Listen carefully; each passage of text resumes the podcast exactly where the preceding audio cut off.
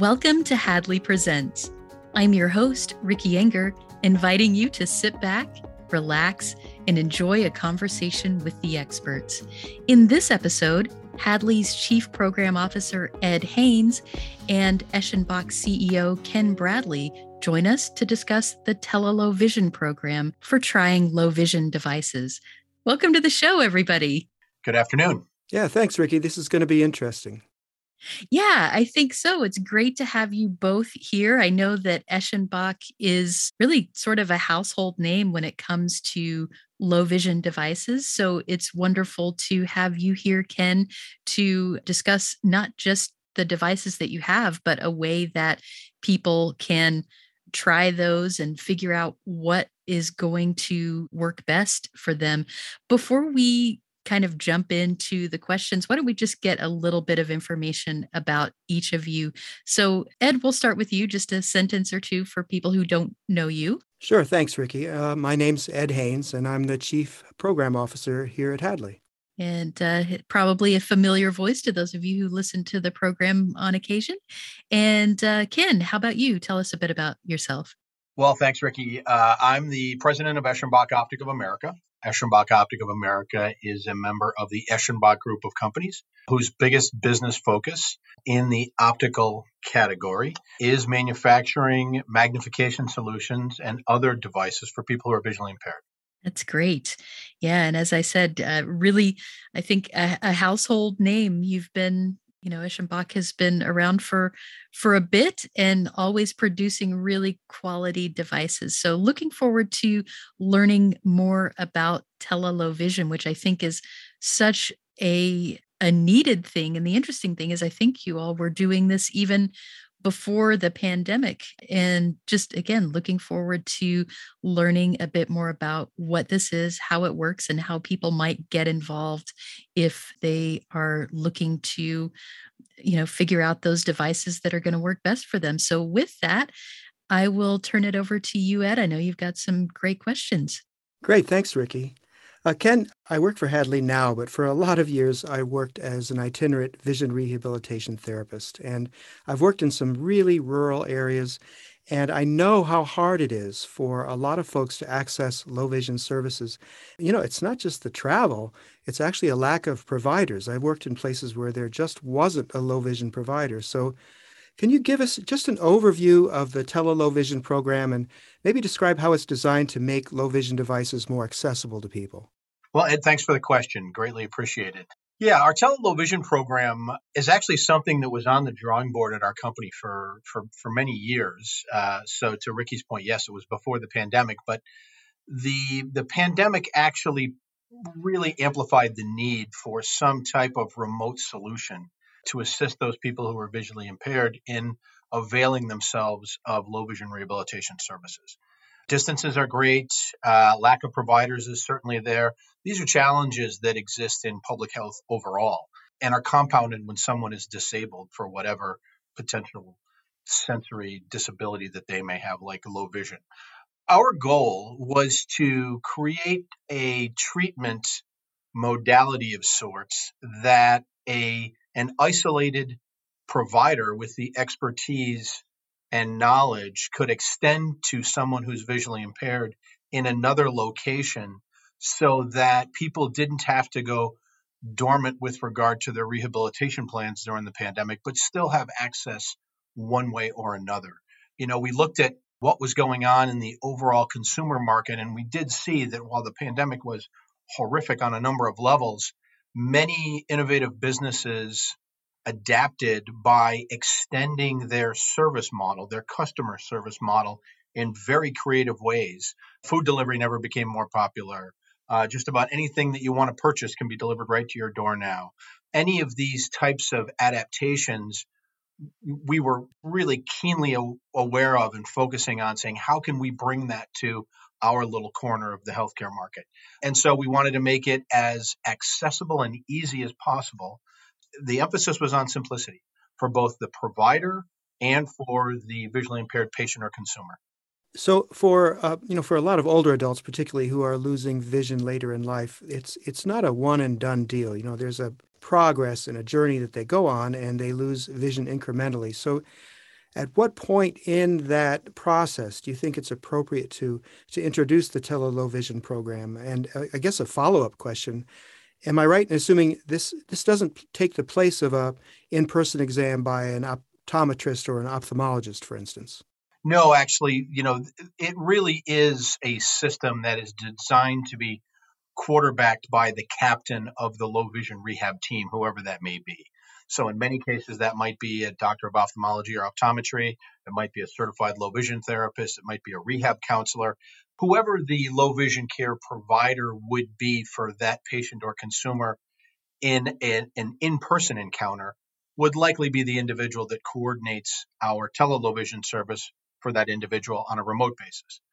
And I, I certainly agree with regard to you know the the challenges that something like this overcomes access and the lack of providers, you know, contributing to that.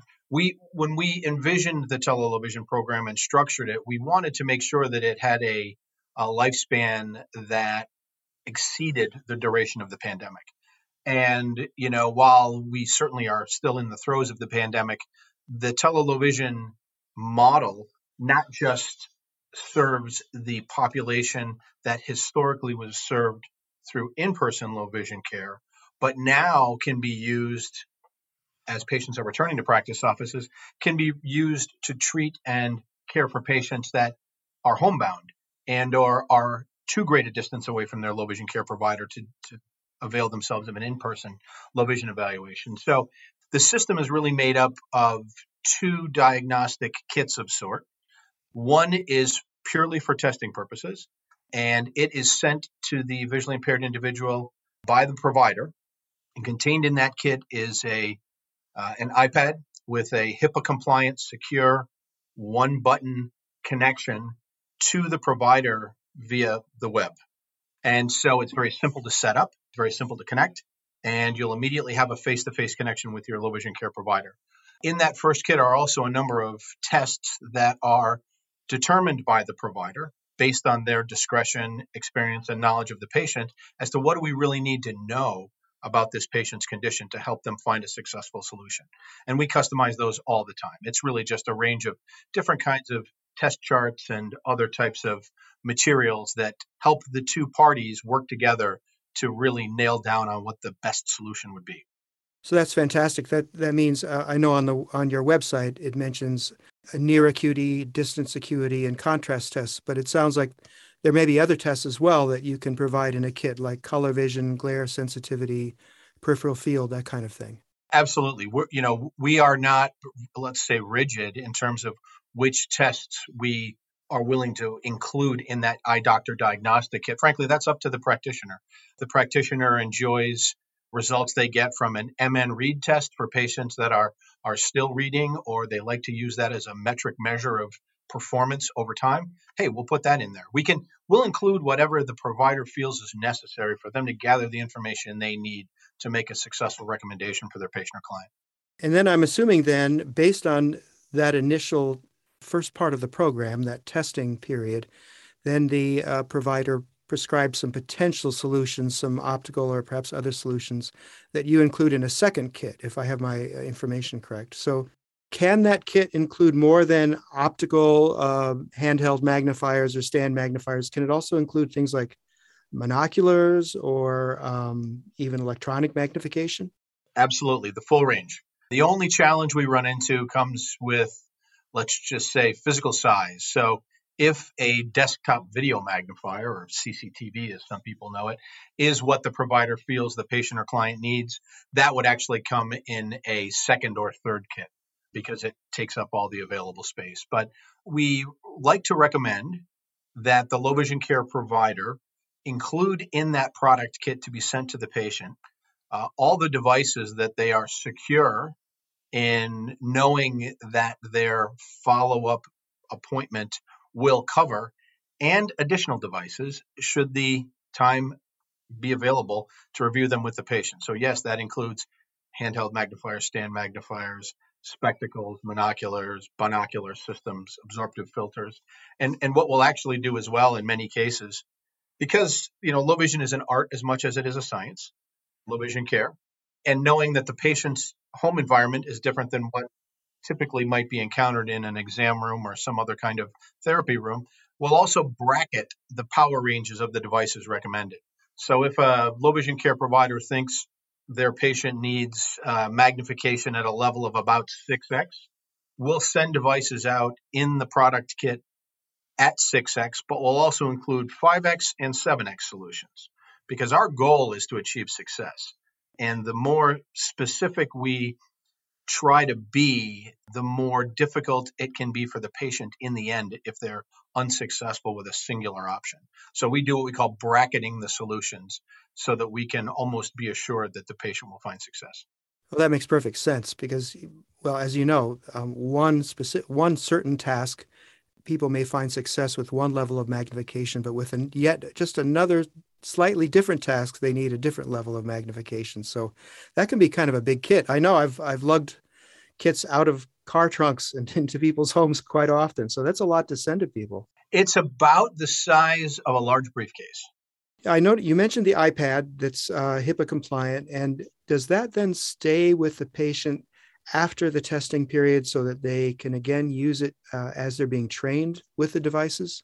Well, actually, what we try to do to keep it as simple as possible is we try to go with kits that the patient unpacks, repacks, and sends back whole. So when the patient is done with the diagn- the eye doctor diagnostic kit, they put the iPad back in the kit along with any of the test charts, etc.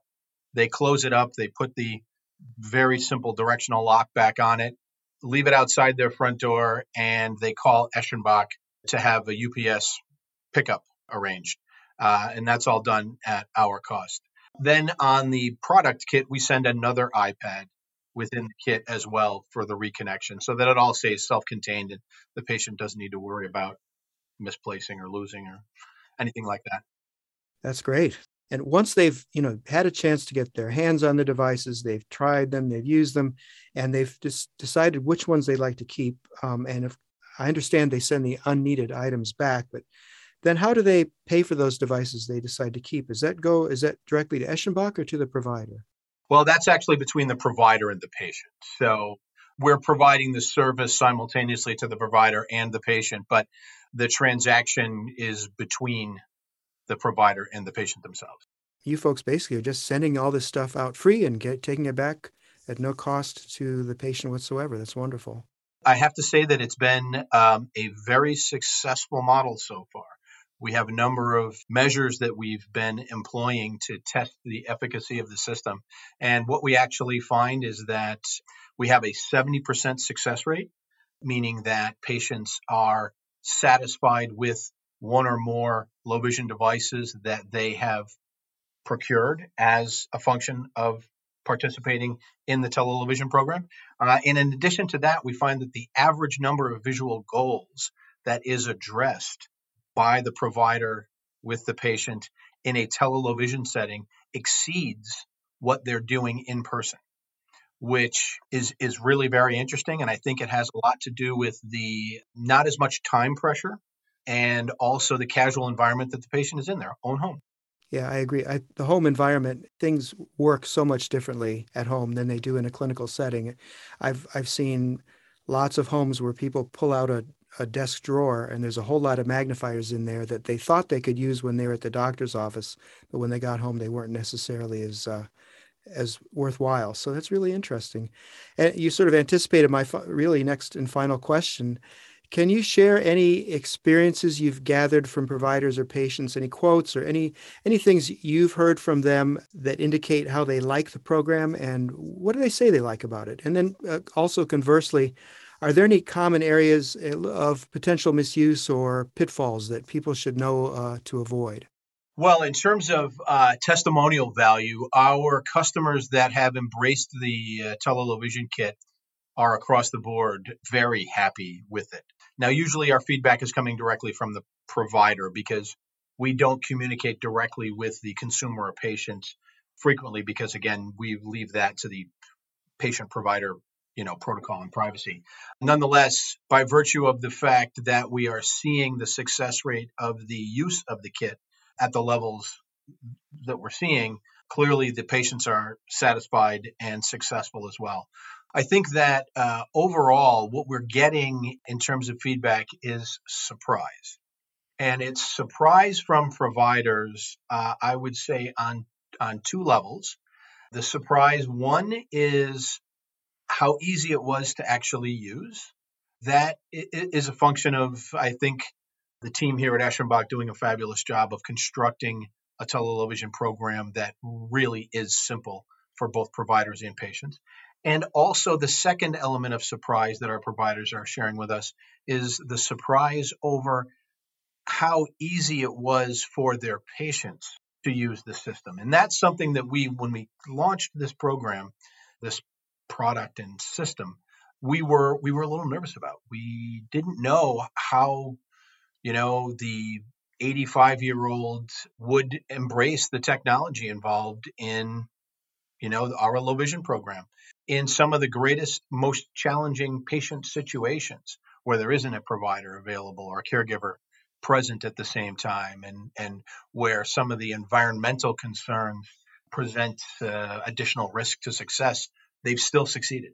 And so I think those are the two elements of surprise that our providers are sharing with us how easy it is for them to use it and how willing and capable their patients are at leveraging it, even in, you know, coming from profile populations that you wouldn't expect it.